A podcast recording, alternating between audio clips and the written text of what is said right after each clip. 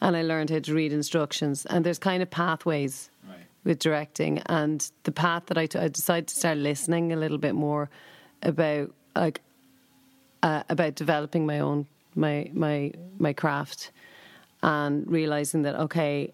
Nobody is going to just say, "Here, make your TV series." That you know, like you're so talented, and you haven't got, you know, you've got fuck all experience, but you're super, super talented. So go, here's all the money in the world and you're going to make your TV series. That's not going to happen. You got to earn it. And you got to earn, like, you know, the, trust of the, the trust of your producers and the trust of your cast.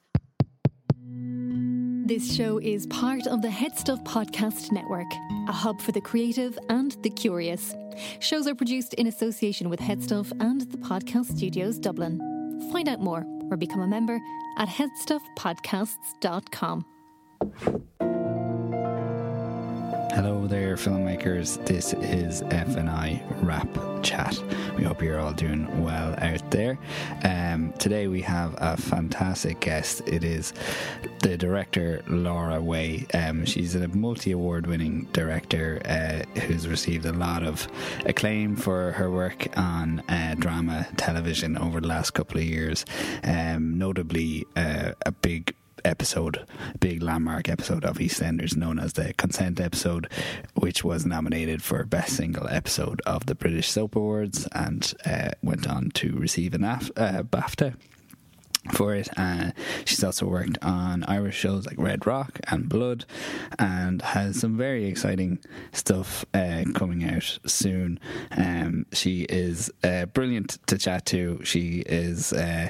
An amazing director, and uh, it was fantastic to kind of hear her story, her kind of unusual upbringing, uh, living in, in drama and theatre and um, just how she's forged uh, her her way in the industry. Um, it's a brilliant brilliant lesson. So let's go to Laura Way. We are in the studio with Laura Way and Steve Gunn is co-hosting.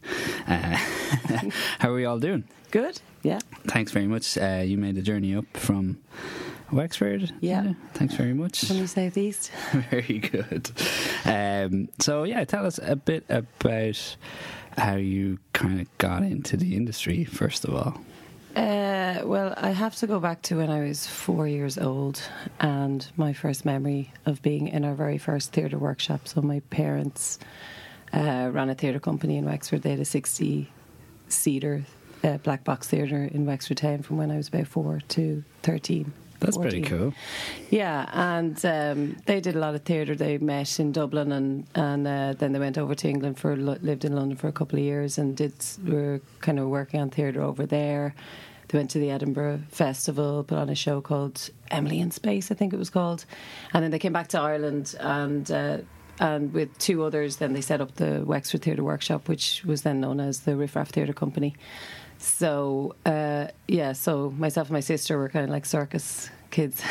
Right, yeah, yeah. So we were, we you know, b- being brought up in the the arts in the eighties, we were um, extremely broke, but we were pretty rich in the type of exposure that we had to all these kind of incredible people that came in and out of the theatre over the Yeah. course of our childhood. Yeah. And your father directed and your mother acted, is that the. Yeah, well, I mean, but really, they both produced the shows as well, you know. So they would have introduced. I mean, in Wexford Town, at the time, I think it had the the, the Wexford Arts Centre was running at the time as well. So my mum and dad would have wanted to kind of bring some more kind of challenging theatre to to a small town, I suppose, which was, um, you know, so they brought like Sam Shepard and Steven Berkoff and Wow. you know. Um, they put on like Sink the Belgrano. Yeah. Maggie Thatcher was was you know just after she'd been in power and everything as well. So Yeah. um, so yeah, I mean that was my childhood, and you know my mum dressed up as Maggie Thatcher, and they walked along the main street in Wexford to get some. Uh, punters into the into the theatre to watch Yeah, the shows and uh, they did Animal Farm uh, in the National Opera House as well so yeah there's loads of shows for years and years and years so that was my background and um, that's how I got started. But then the theatre, unfortunately, look, it was just the same as anything else in the 90s, and there was no funding to keep it open. So the theatre closed, which was a really big loss to us. However, my mum and dad still continued to do like drama classes and put on shows when they could do that. Yeah. Um, that's how I would have met Steve, actually. Myself and Steve would have worked on a show together called Orange Flower Water. Right. And we decided to that we should step outside of Wexford and maybe bring some productions to Dublin. The big smoke. The big smoke. Well, we met in the attic studio yeah. with Graham Cantwell and uh, Gary Duggan had written a, a film and he was he was doing bits of the scenes. So um, yeah, that's funny. And Going did back you- how long is that now? Yes, Jeez, 10 was that? years. Is that? More than 10 years ago. more than ten years. Oh, yeah, sure. Like, my son is 11 now. Okay, wow. So fifteen. So I think it was 30, yeah. 13. 14 years ago, we'll say. Ah, yeah, Yeah. let's just say 10. Let me ask you: When you did your leaving, what did you? What were you like? I'm destined for the stage. oh, no, no. Um, uh, well, I wasn't very academic in school at all, so like school didn't really suit me in that way. But um, I wanted to go on the hop and smoking, and drinking, and that sort of thing when I was a teenager. And my sister was like four years older than me, so I just wanted to be out of school. But I had great crack in school, usually just trying to kind of finding ways in which you could avoid doing schoolwork. Yeah, yeah, yeah, yeah. But um, but I was good at English and, and art, I suppose. So um, uh, I didn't do really very well in my leaving cert, so I like barely passed my leaving cert, and I went into like a secretary course just to do something after school. I went in to do a PLC course in, as a secretary, and then that lasted for like three weeks, and I left. And because you uh, were steeped in like the acting scene and all that, were you kind of maybe not? It wasn't like fresh and new and something, or, or were you? Were you interested in pursuing that? I, I was. I mean, like I always loved acting, Yeah, but I yeah. suppose I at the, I wasn't thinking of it as a career. I mean, Yeah. I did not. I mean, in saying that, like I remember I applied, I think, to Trinity to do the acting course in Trinity, but there's no. I didn't have the maturity. I wasn't Right. mature enough. I, you know, I kind of thought I could coast through a lot of stuff as well. You know, so when I was kind of challenged with having to go in and write a piece, you know, your your application process was you had to kind of write about yourself and what you thought of theatre and and I was like oh my god I've never had to actually put pen to paper Mm. about this stuff because it's just always been there and around me Yeah. so I wasn't so good at that Okay. and um, I wasn't really I was saying to you even when we were talking about like you know us having an interview I didn't feel like I had the vocabulary that everybody else did Right. you know so i had an i guess kind of innate understanding of drama and conflict and you know all those sort of things but it came it felt like it came more naturally Yeah. to me and then as soon as i'd have to break it down then i would be scared because i feel like a fraud Right. Okay. so um but after school then i did um I did an outdoor pursuits course then as well, in which I got pregnant at 18 and uh, I had my daughter at 19. okay. So it was like, yeah, serious outdoor pursuits, and uh, and then I suppose like I felt that responsibility. You know, obviously, like I was pregnant, I was eighteen, and I didn't know what I was going to do or what I wanted to do. I loved art. So my sister had gone to study art in Sligo, and the nearest college to me, I was living at home with my daughter, and the nearest college to me was uh, WIT in Waterford, um, and I applied for that, but I didn't have enough points to get in.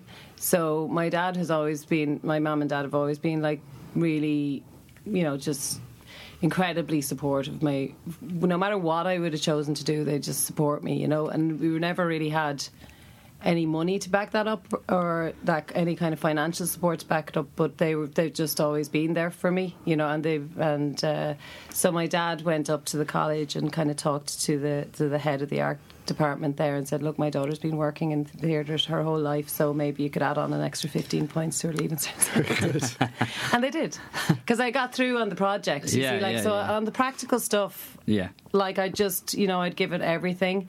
On the academic side of things, I just, you know, I didn't Right. have what I needed, Yeah. you know, in a, in a traditional sense, I suppose, like to get into college. But but then, you know, I did very well when I was in college and I Yeah. went on to the course. Yeah. So, and I think then I kind of discovered, like, I started to rediscover performance a little bit. I was doing a lot of, I wasn't great at fine art, so I'm just saying how bad I was at everything. but I was like, So I, you I found love painting. Yeah, yeah, yeah. and life drawing and painting and, and, and I love the the creativity of the projects. I suppose I didn't have like I suppose my sister was a really really really beautiful painter. She had a great sense of like textures and color and all this sort of stuff, and I I didn't have that same thing, but I still always gravitated towards performance. So then I started doing more performance art in college. And uh, and then there was a kind of there was was a multimedia course as well, so we could do photography and we could do some editing and analog editing, and they had like these old kind of studio cameras in there that they brought in, and so I started filming a lot of my work, and um, I kind of fell in love with like there was a what was his name? What name is that? Um, I'll think of his name. But there was like a performance artist that I really loved, and he did a lot of video work as well. And uh, I went to see, see some of his work in Hugh Lane Gallery, and uh, and that kind of inspired me to do more kind of performance vid- video performance work. Right. And so, and then we started editing it in college and using sound and this sort of thing and that was then I was kind of gravitating towards that but then when I finished college I um, I got a job in Tile Savers because I was like totally broke and I had Yeah. to earn some money Yeah. and then And you're managing having a small child. yeah well I mean, that's why my parents were so Right. fantastic Yeah, yeah. uh, you, you know, and I, I suppose like you know, a lot of what I do now as well is like I work with Screen Wexford and the County Council to kind of do to bring kind of film and TV to Wexford and to um, we're trying to develop a crew base and and um, and give opportunities to writers and, and creative people in Wexford because that it was a long journey of like you know I got because I got a college grant I was able to go to college. Um, you know in my third year I didn't think I'd be able to make it through college in the third year because I didn't have the financial support to to for childminding. And and I needed to live up in Waterford in my third year with my daughter. But then the college you know I, I was told to go to the college and I talked to the college and they were saying they gave me that support to get through my third year Right. so there was always like these kind of the, there was a Wexford area partnership grant as well at the time. So there was all these little things that like if I hadn't have been given those grants, I w- definitely wouldn't be here. Yeah. Do you know. Yeah, yeah. So uh, and that kind of continued on over the years, which I'll touch on. But but um, yeah. So uh, so after college, then I got a job in the radio in the local radio station, Southeast Radio, and I don't know, it was just a pure fluke that I got that one as well because Yeah. I had no experience in broadcasting, so I was I was able to talk my way into Yeah, it. Um, and I was assistant broadcaster in Southeast Radio with Stephen D on the radio for about a year, and then. Um, and then I was doing outside broadcast. But that's when I kind of started going. I really, really want to act again. Like, I mean, this is you know, this is something I've kind of pushed away for now a couple of years. But I'm missing the performance side of things, and we were still doing performance based work anyway in Wexford because we were working with kids and doing, dra- you know, running drama classes and things like that with my parents and, and helping them out on shows when when they were doing them. And I think my dad did a like a Sam Shepard play, uh, and. I was in that, and then that gave me the buzz again to be an actor. So I really wanted to do screen acting. So the only way I could get experience of doing that was being an extra on a set. So Okay. went in. I was an extra. As an extra, I started getting little small speaking roles. Then I was able to build up a bit of a reel, and that's when I was able Yeah. to try and then get a um, an agent Right. which then led to some kind of bit more regular acting work on TV and film. Yeah. Yeah. And that's around the time you guys And we would would have met then around Yeah. the Attic Studios was amazing at the yeah. time because oh, that did was you the film befriend Jon Polito or something? bit- Yeah, that's right. Didn't you Oh, become like, friends with lovely. a Hollywood movie star, the guy from the Coen Brothers films? But you see, that's what I'm talking about, like kind of the support over the years, not just the financial support, Sure. but the people that I met. I was really lucky, and like so when I, uh, uh, what was it? the honeymooners? That was Yeah. it, wasn't it? It was the honeymooners. It was Paramount were doing the honeymooners, and and um, and I was an extra on the set, and I was picked out to be Jon's, you know. Mott or whatever, you know, whatever you call it, mall or whatever you call Yeah, it, and, yeah, yeah. hanging off his arm. And we and we got on really well. And I was only supposed to be on it for like two days. And he was like, "I want this girl. She's got to be on my. she's got to be on my arm for every scene." And uh, so we just we, we were just great friends. And um, and he was really supportive and you know, he said, you know, you got, honey, you got to come out and stay with me in LA. And I was like, oh yeah, okay, cool. I tell you what, I'd really like to make a short film um, someday and you to be in it, which it turned out he did. Yeah. yeah. But um, but uh, Jon was really generous, super super talented. He he was in a lot of the Coen Brothers movies and um, uh, and he came to stay with me in Wexford. Right. So, and myself and my partner at the time, and my daughter, and he came to stay with us, and and uh, and so then you know when I went out to LA, sure you met him as well. Yeah. So myself and Steve went out to LA a few years later. Well, I met Daryl.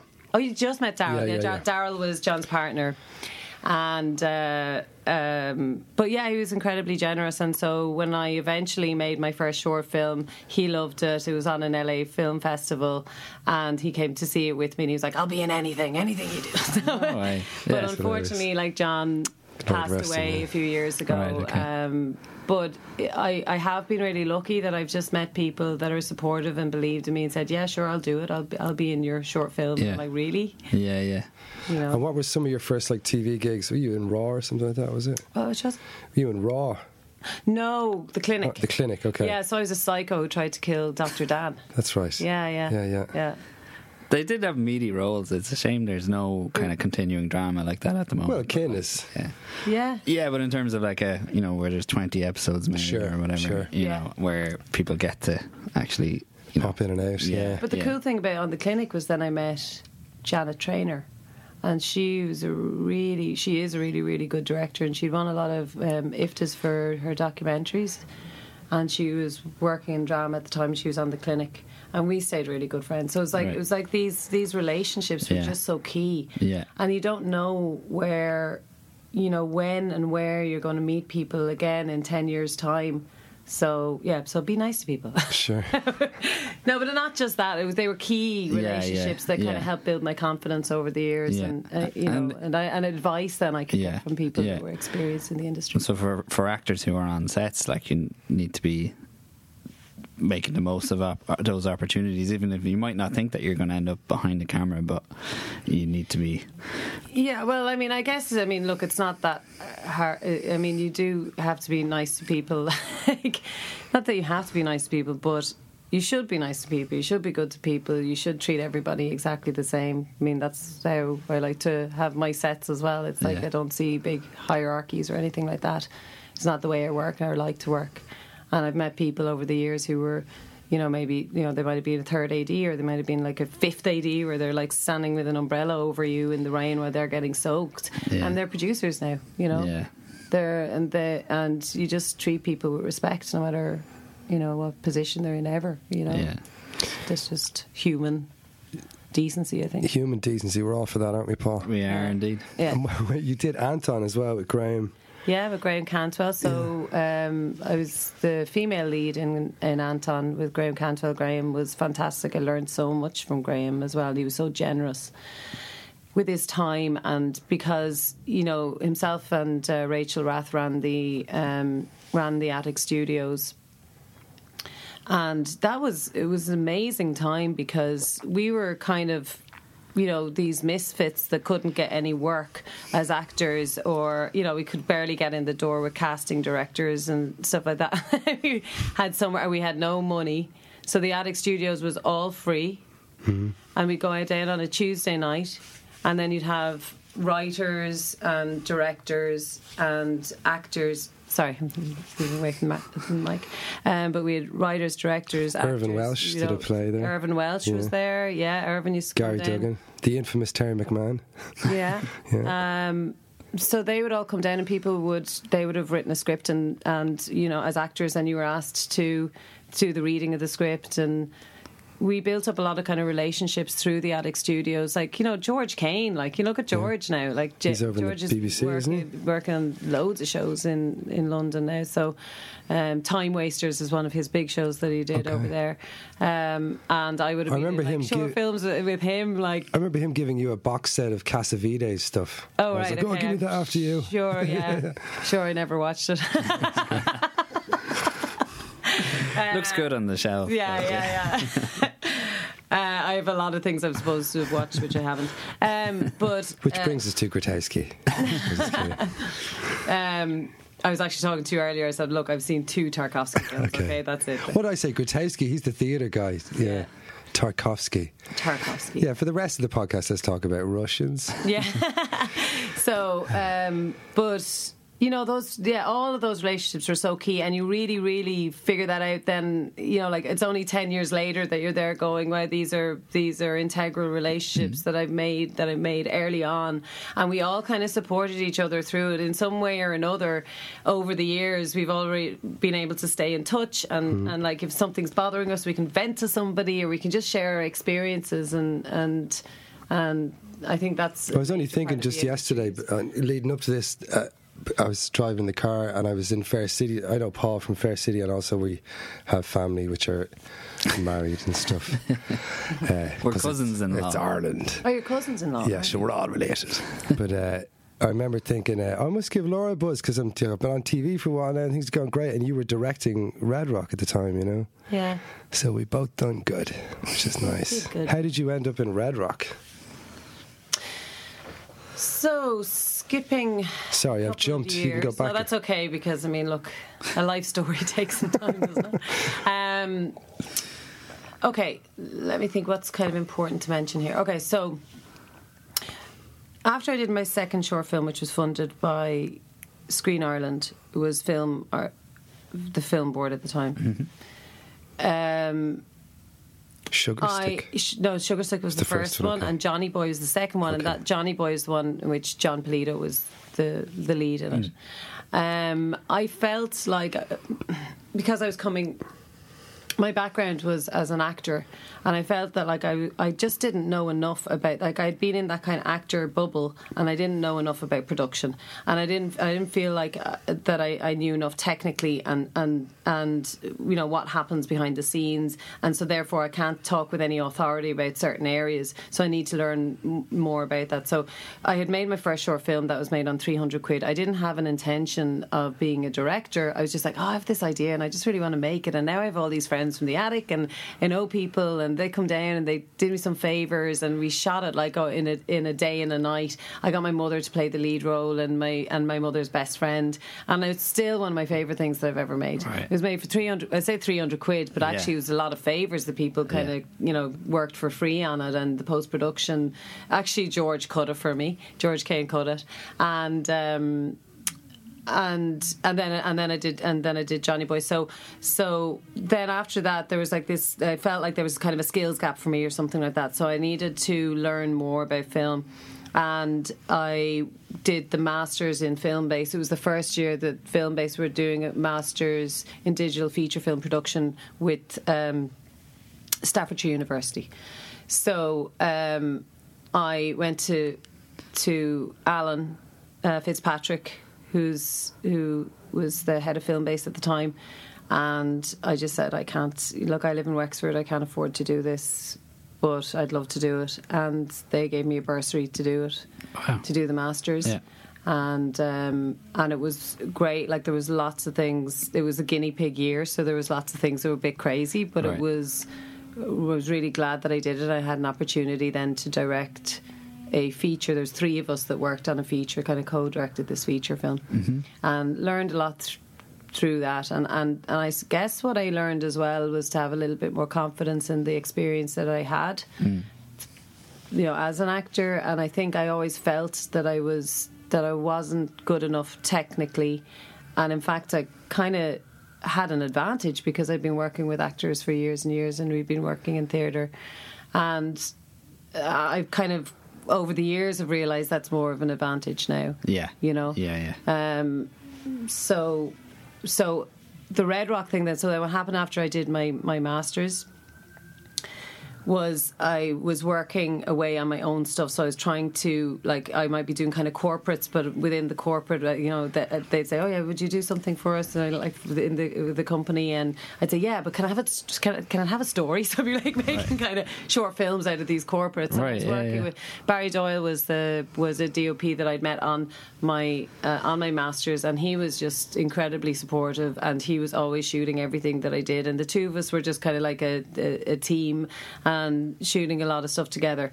So. Um, so I was kind of a starting to develop my my craft as a filmmaker as well by by doing the corporates, um, and I was starting to build up kind of a portfolio of what I thought was pretty good work.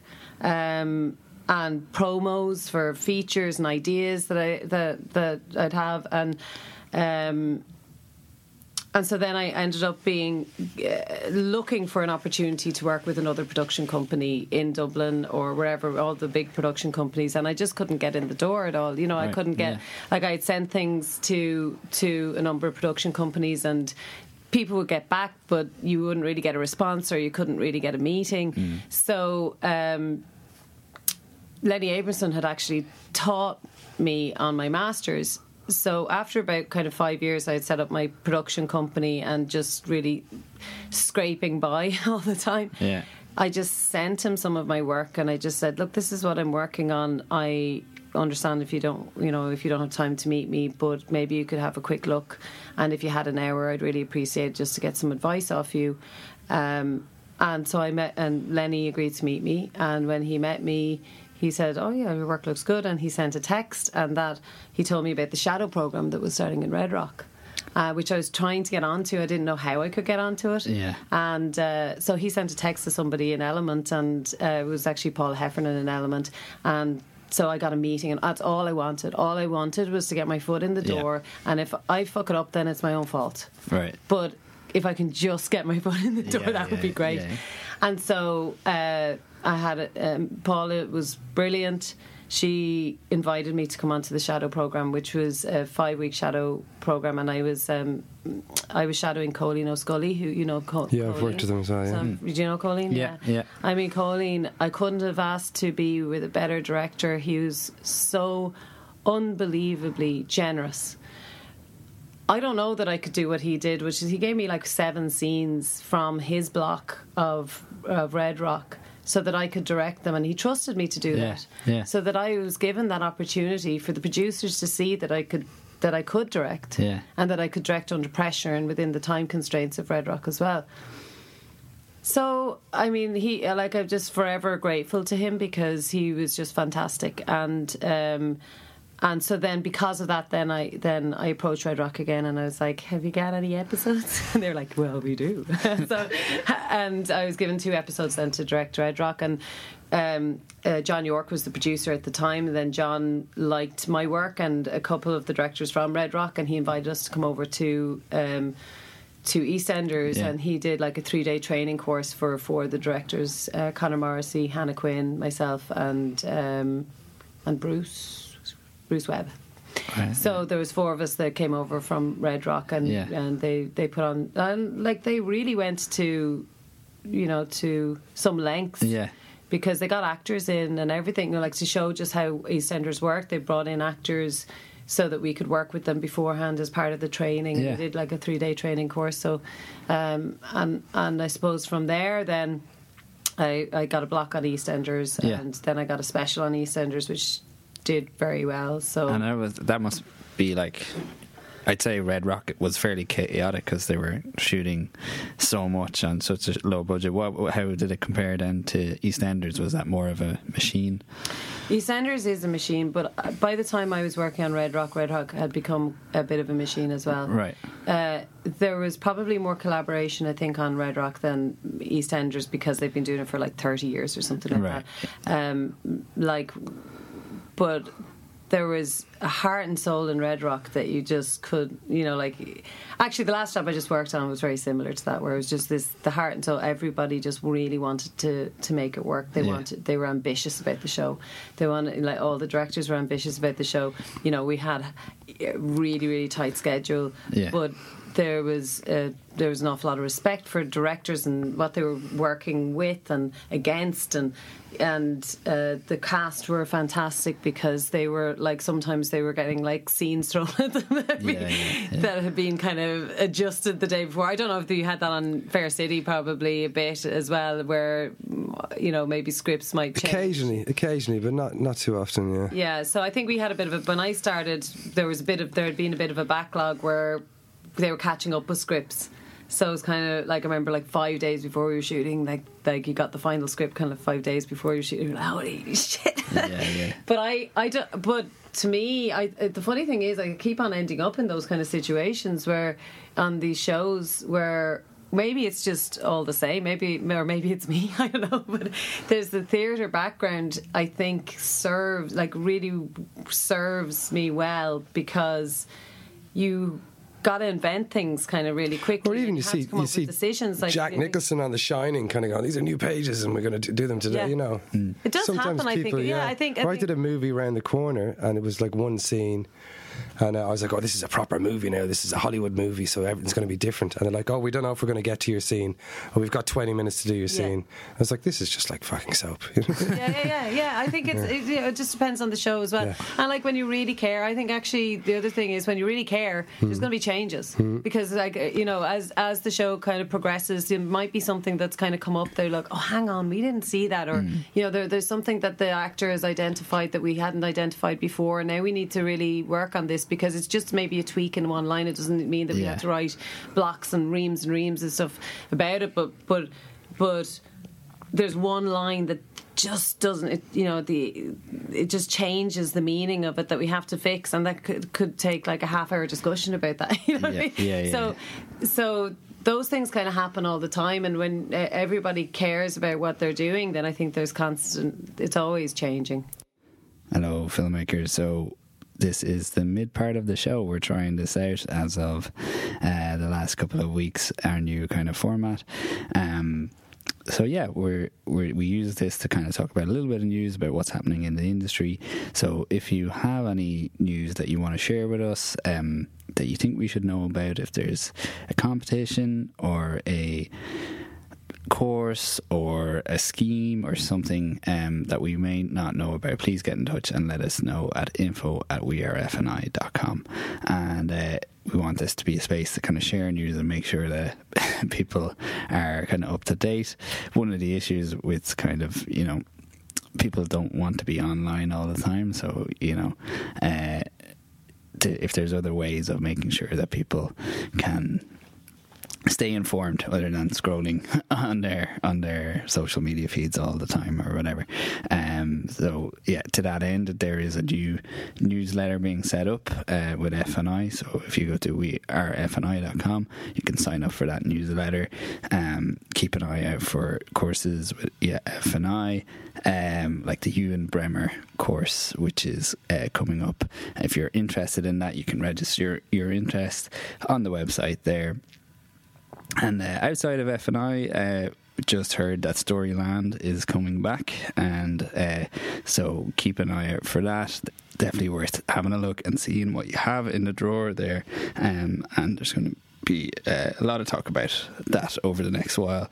So check that out. And um, yeah, let's go back to Laura Way. Did Laura, were you nominated for the special, the EastEnders special? oh that's right Would you like to talk about that? uh, yes um, actually, I have to refresh my memory now dear one second All the awards. Um, uh, so yeah, there was the soap. What was it? The British soap. What the hell it called? Soap awards. British soap awards. Okay. Yeah.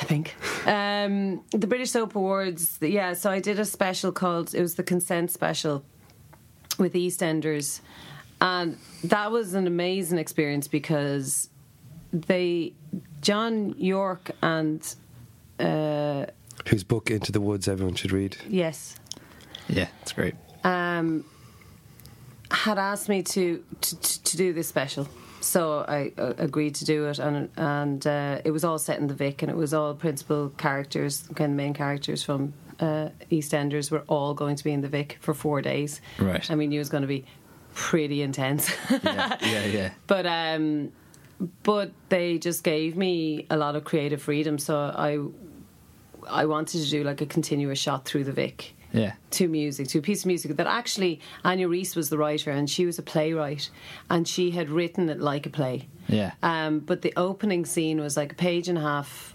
long and it was all to do with looks. Characters, this character comes into the bar and they look over at this person and then they go, I was like, fuck fucking hell, if we're cutting this, it's going to look crazy. Yeah, yeah. You know, it's like cut, cut, get all those all those moments, but we didn't want to lose any of those moments because Hmm. there was so much weight in all the relationships between all these characters over the years that had lived on the square.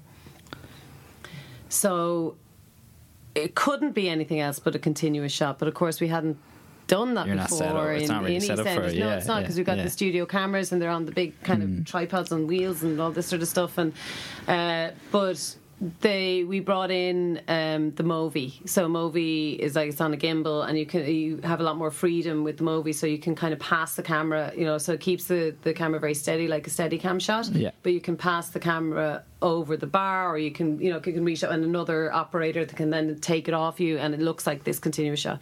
So or it is a continuous shot, um, and so. Um, so we started in the front of the bar and then we followed one of kind of the lead characters out. We follow her and then we go all the way through the bar. We get all those little looks and moments as we block it so the characters are coming in and crossing each other and then the camera follows them. And it was i mean it was brilliant to do. Um, it took some time because you know we weren't scheduled really to have like a a morning shoot just for one shot. Yeah. but it was worth us doing it. And um, uh, so I wanted to kind of link each of the scenes. So basically, there's this character who uh, who's based kind of more or less on the rugby rape trial, um, and she. The last we'd seen of her, that she the door had shut behind her after she had kissed one guy, and then she had, and then another guy had kind of followed her into the apartment, and then we don't know what happened after that. But she comes back and she tells her friend that, that she's not really quite sure what happened either because she had consensual sex with one of the men, hmm. but she woke up and one of the other men was raping her in the bed. And then she fell back asleep because she was so drunk. So this was this big conversation, you know, like obviously, you know, like this topic that was very tricky to do because in many ways, I suppose the show wanted to have a lot of ambiguity around whether she was telling the truth or not. But we absolutely had to make a decision. We couldn't be ambiguous. We had to make a decision: was she raped or was she not raped? The woman knows if she was raped. You know, anybody who was yeah. raped knows that they were raped. Yeah. Or even if they like, if they have questions about it, it was didn't feel right and it was wrong. So she. Um, so uh, that was a big thing that we were kind of we were working on with the editors because they were still saying, well, we still want there to be grey areas. And said, like, okay, that's fine for the audience to have grey areas for the audience, but not for us. Yeah. So we have to make a decision about what happened. So we did make the decision, and then and so this so Anya Reiss then wrote this episode, which was uh, that it had just come out. She had charged the two guys with rape, and. Uh, sorry, one of them with rape and the other one with kind of uh, what is the you know um, Accessory. uh, yeah yeah accessory to it kind of thing. So anyway, the two char- characters were charged with that, and um, uh, in the it had just come out in the paper. And all the characters are talking about this storyline. So they're all in the Vic, Queen Vic, and they're all talking about, well, you know, did this happen or didn't it happen to this to this person? So, uh, but they don't know who it is. So they're all talking about their own kind of experiences of what consent means. And so we go travel from each table to another table. Then you know we're getting all these different opinions, which basically is kind of the voices reflection of, of the- of society. the reflection of, the, Yeah. of society. Yeah. And Anya Reiss really wrote it. It was brilliantly written, and the uh, the actors were amazing in it as well, and they were all very patient. It gets like a melting pot inside the Queen Vic. It's actually quite a small space, and we're Right. shooting there for four days, but. I, I went to them beforehand and I showed them like, look, here's a floor plan. This is what we're doing. Please just be patient. Be patient with me. Like, you know, just give me your trust. It's please. like the numbers at the traffic light. You know, if you can see it counting down, you're like, okay, I can wait. Yeah, yeah, yeah, yeah. So I just so they were very patient because these guys they're used to working at a certain pace, as you know, in mm. Fair City. They're used to working at a certain pace. So you're in and you're out, and then you can plan the rest of your day, and that's that's the way it goes, and it works well for them because they're constantly working all the time. Um, because if they're not on the show, they're prepping for you know for the next day. So anyway they were fantastic so this was the, this was the episode it was about consent and um and that was nominated for the the soap awards and then it was also one of four episodes which was put forward for the BAFTA and EastEnders won the BAFTA then in was Amazing. 20, 2019 was it 2020 2019 What not? 2019 19. no I mean yeah 2019 so um so it's just amazing to be Yeah. a part of that Yeah, you know yeah, it really yeah. was Yeah. and then Jor- uh, John Yorke then uh, emailed me said you've got a quarter of a BAFTA and I was like yeah cool so yeah Can you was- post that was to me? amazing. yeah yeah it was amazing I still haven't seen that BAFTA because I haven't been over since but um so yeah that was just kind of Yeah. a bizarre And are you so? Are you you're a working director? Do you have an agent, or how does that work in terms of? Yeah, so uh, my agent is Peter MacFarlane from MacFarlane Chard. Um, I didn't have an agent at first, but um, the Screen Directors Guild, there's Birch Hamilton and the Screen Directors Guild is really just amazing, and she's always working for directors, you know, all the time behind the scenes. Um, and I think Peter was just setting up. So he had, you know, he has his base in London, but he was setting up his kind of his Dublin office and they were starting to take on more directors. It wasn't something that he was doing before. He wasn't really representing directors before. So, um, and Birch recommended that we meet, and so we met, and I got on great with Peter. He's really lovely. Um, very down to earth guy and really good at his job, obviously. And uh, so we get on very well. And he's my agent, and he's great support all Yeah. the time. So. Yeah. And how did blood come about then? Uh, so I was coming back. I, I used to get the rail and sail because you know I'm in Wexford. Right. Yeah. Yeah. Yeah. Because I booked so many flights, and then I'd end up in Heathrow. and I was supposed to be in Stansted. Uh, it's just. I'm just You're, you're an Essex wrecked. girl originally, aren't you, Laura? Oh yeah, I am an Essex girl. I was actually born in Essex. yeah. Really? Yeah, yeah, Romford. Uh, so, yeah, and uh, any- anyway, so look, uh, uh, the flight thing was just wrecking my head. I, I'd, I'd book Heathrow and I'd meant to be in Stansted and I'd leave a car in an airport or this sort of thing, and it was just a nightmare. Yeah. I was like, okay, I'm just going on the rail, rail and sail. Fifty quid. I can work all day, go from Rosslare uh, on the boat, take out my laptop, work all day, have a, uh, and, and then I'm in Paddington Station for Five six, o'clock, yeah, six five, o'clock six, in the yeah. evening.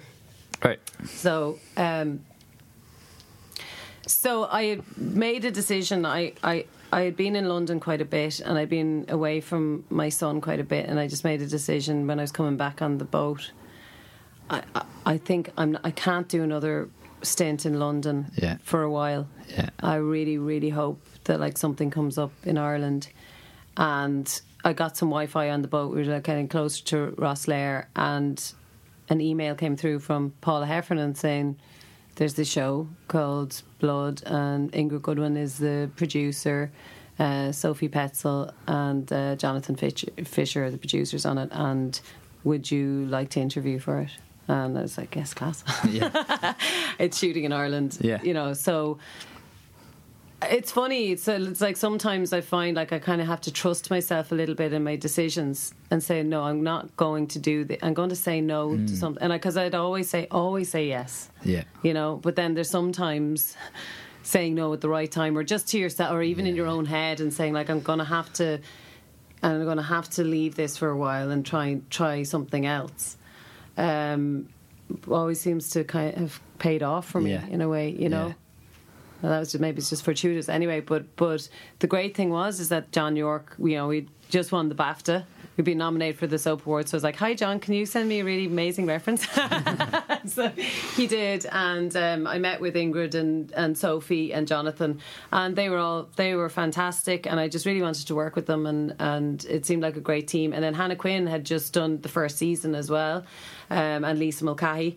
They had done an amazing job on it. The show was really good. I really enjoyed it, and it's just quality writing. Sophie's a really good writer, and uh, and so yeah, it was a no brainer, and it was my first step into kind of longer drama then as well. Yeah. so, yeah. Yeah. Um, although, in saying that, Red Rock was had, was an hour long at that stage. Yeah. changed. Yeah. Um, it had originally been a half hour episode, so Mm. was. Yeah, because it had kind of shaken off the kind of soap. It wasn't. Yeah, it was yeah. then like their flagship kind of drama, wasn't it? Right, yeah, on yeah. TV3. Yeah, yeah. Um, so what's happening now? You said you just finished a, a project. Can you tell us about it? Yeah, it's called The Holiday. Um, it was with Clapperboard Pictures and Projector Pictures, and they're London-based production companies. It's for Channel Five, and it's an adaptation of a book called The Holiday, um, written by T.M. Logan. So. Uh, he, he, this book was one of the Richard and Julie bestsellers. So he's all, sorry, Richard and Judy, Judy, yeah. bestseller. Judy. Uh, and um, so it already had like an established audience, and um, I was approached for that. Then I think that was last. Uh, geez, when did I start that? It's all a blur. Oh yeah, so it was like in January. I think before Christmas they approached me um, to pitch for it, and so I met with Susie McIntosh and Mike Benson um, and uh, Rachel Guessois and the three of them, I did a meeting with them and I had pitched for it. So I'd read the script, but also I read the book as well. Um, I read the script first because, uh, you know, I just wanted to see, mm. you know, what the show was about without kind of being influenced by the book. Yeah. And actually, it was a really, really good ad- adaptation. It was Michael Crompton was the writer. And uh, so they asked me to come on board, and they had one script at the time um, we kind of had a bit of early development because we were supposed to be shooting in Tenerife and then we end up shooting in Malta. So that was good because we I had a little bit more kind of soft development with with Michael and Susie, yeah, uh, so that we could work on the scripts a, a bit more. And I mean, the turnaround was pretty fast. So by I think we were shooting in March or April or something. So was like that, that pre-pandemic then? That was during the pandemic. Okay, so you signed up. Okay, yeah. So the thing was in Malta that there was no lockdown in Malta when we came out, and then the following week, then it was full lockdown. Okay. Oh, so we were shooting throughout full lockdown as well. So yeah, shooting in COVID was tricky. Yeah. But Julie Ryan was the producer. I don't know if you know of Julie. Well, she's fantastic, and she's at MK1. Well, let me tell you. Well, let me tell you, she's yeah, she's a dame. She's great. Hmm. She really like it was lovely, lovely to work with somebody like Julie and because our execs couldn't come out as well. There was there was the two of us and and um, Des Martin, who was our line producer. I was given a lot of trust on the show, and it was my first time actually, you know, directing a full TV series and having like being the the creative voice behind yeah. behind the show. Like, yeah, amazing. You know? Yeah. So in a that, holiday destination. In yeah. a holiday destination. Fantastic. Didn't see much of it though. Okay. right. I mean, it was full on. You yeah. know, like the yeah. schedule was pretty tight, and we yeah. understood that like the, the budget was not like it was. It wasn't a huge budget. There was enough of a budget, but mm. like working COVID times as well. Like suddenly, all of a sudden, the you know the costs went up. We had to quarantine actors. They were coming from England. There was, it was kind of it was really tricky. Yeah, it was tricky. Yeah. Um, we had like our main lo- one of our main locations fall through just sitting in, kind of in the last week and had to get a new DOP and so somebody oh, had started. Yeah. Yeah, so there was a lot of things kind of thrown at us for the production. Um, and like five days before we were shooting um, Evan Barry who was my my cinematographer came over and he was starting out. He just he just done a feature film. He'd done a lot of commercials and short films and a feature film. So but this is his first TV series as well. So there was, a, you know, we had to really pull together, and it gave me that same feeling of what we had on Red Rock.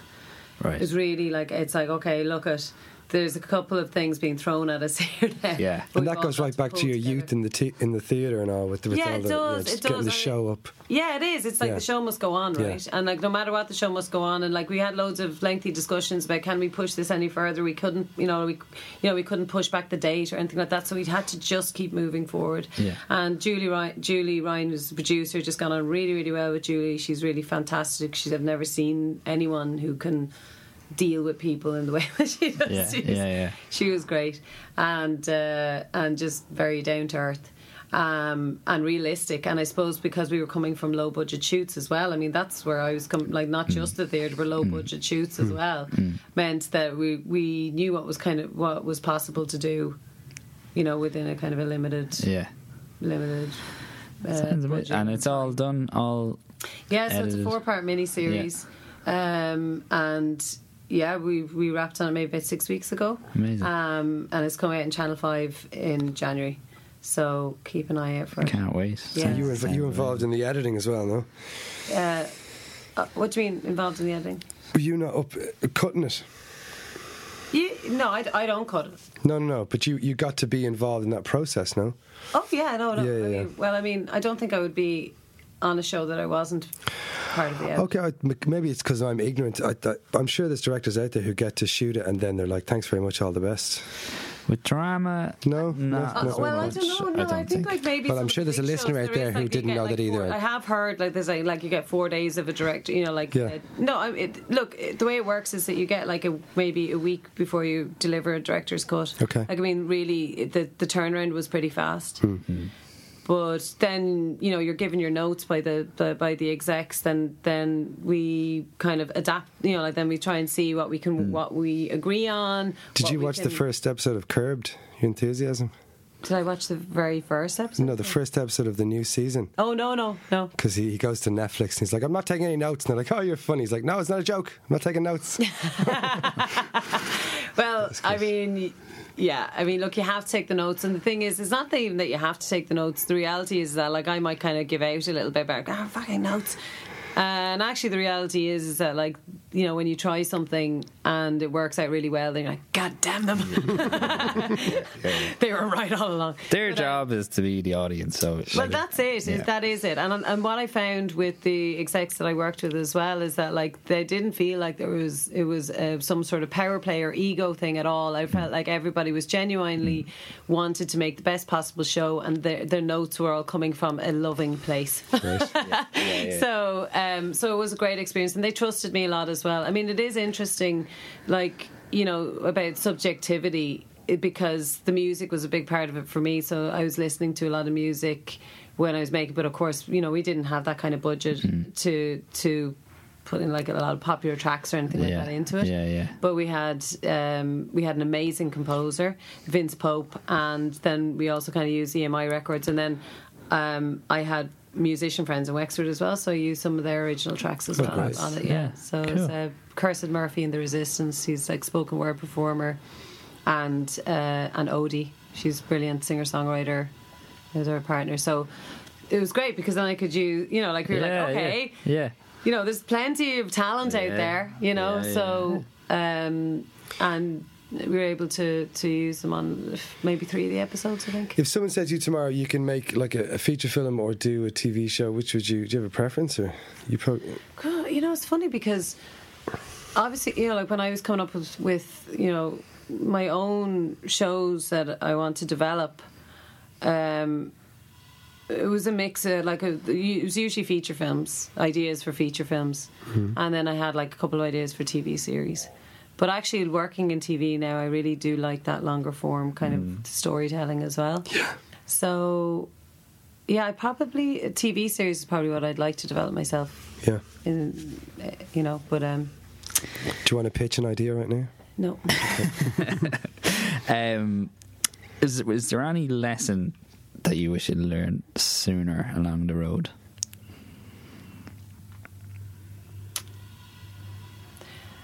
As an actor, I think I was afraid to be myself. You know, like we're sitting here and we're talking, I'm just being me. Yeah, And that means it's okay for me to say I don't know stuff. yeah, And I think as an actor, I always felt like I didn't know enough, which I probably didn't. I should have, you know, learn more about my craft as an actor, and that's probably why I'm a director instead, because I realised, ah, this is the passion. This is, you know, the passion for Yeah. this is what I feel. Um, this is makes me want to work day and night at this, you know. Whereas I think, you know, the acting was a bit of a a fantasy in a way, you know, like like I liked it, I tried it, but I wasn't really committed to it in the same way as I was with directing. right. But you know, when you go into auditions, you know, y- y- rejection is a part of the the job. It it just comes part and parcel of the job. So I think what happened was with acting, I was able to. I had experienced a lot of rejecting rejection, which helped me a lot in as a director Yeah. then as well, because I had no expectations really, and. Uh, I could only rely on myself and my kind of my own kind of determination. Um, I Show business been- had beaten you down so much that nothing could hurt you anymore. oh my god, see, that's exactly it. Yeah. Okay. No, um, but I, I was terrified. I used to go into auditions and I would shake. I would sh- just shake so much because I I- like I I had built up this idea in my head of what I think other people think I should be. Um, oh, I can't say I have a daughter. I can't say you know I have to say I'm living in Dublin. So all these things all the time was like I felt like I wasn't couldn't really fully be myself. Yeah. And when I started directing, I just got more comfortable in being me, and I think that's in in you know I, I am not good at bullshitting. I'm not good at like trying to be anything that I'm not, and that's kind of okay as well. Yeah. But now I have enough experience Yeah, yeah. that I can talk about these things. So I don't I, look. I don't know about advice that I have really. I mean, just that. You know, if you love something, I mean, ultimately, what what matters is your passions in life, and you, you got to pursue them. But you got to, you know, you also have to realize that there's a way in which you need to do things as well. So I think, like, I never knew how to read instructions. You know, Yeah. like I until I had my son, I discovered Lego. and I learned how to read instructions. And there's kind of pathways Right. with directing, and the path that I, t- I decided to start listening a little bit more about like uh, about developing my own my my my craft, and realizing that okay. Nobody is going to just say, "Here, make your TV series." That you know, like you're so talented, and you haven't got, you know, you've got fuck all experience, but you're super, super talented. So go. Here's all the money in the world, and you're going to make your TV series. That's not going to happen Yeah. you got to earn it and you got to earn like you know the trust of the the trust of your producers and the trust of your cast and that comes with like it's it's going to be you know it's going to be a bit of a long road you're not going to be handed anything um, and so just keep building on your own portfolio you know when you see opportunities seize them Yeah. um, respect everybody around you that you ever meet, not just in the industry, just in life in general. Yeah. Um, and always remember that you know nothing. Excellent. That's- that's- Thanks very much. I mean, Yeah. and accept yeah, yeah, There's always more to learn. yeah. Brilliant. You know? Yeah. That's a good answer. Um, well, Laura, thank you so much for chatting to Thank us. It was fantastic. Cheers. All right, cheers. Thanks See you again. much. Cheers, Okay, bye bye. FNI Rap Chat is part of the HeadStuff Podcast Network and recorded at the podcast studio in Dublin City Centre. Shout outs to our sponsors, Wildcard Distribution and Film Equipment Store. This episode was produced and edited by Larry McGowan. See you next time on Rap Chat. And before we go, here's another show we recommended that is part of the HeadStuff Podcast Network. I'm Trevor, I'm Ed. And I'm Andrea. and we are The, The Cinestream Cinestream Club. Club. where we take a movie, That society deems a classic. And put it to the Cinestream test. where we ask all the tough questions like Does this movie make any sense? Why isn't Tom Hanks in this movie? how many sandwiches are in this film? What kind of watches are people wearing? Was that sex scene really necessary? Says my mother. What trivia does Trev know in Trev's trivia? What trivia do I know in Trev's trivia? That's what I said. I oh okay. All these questions and more will be answered every fortnight in the Cinestream Club. Available from wherever you get your podcasts. And the HeadStuff Podcast Network.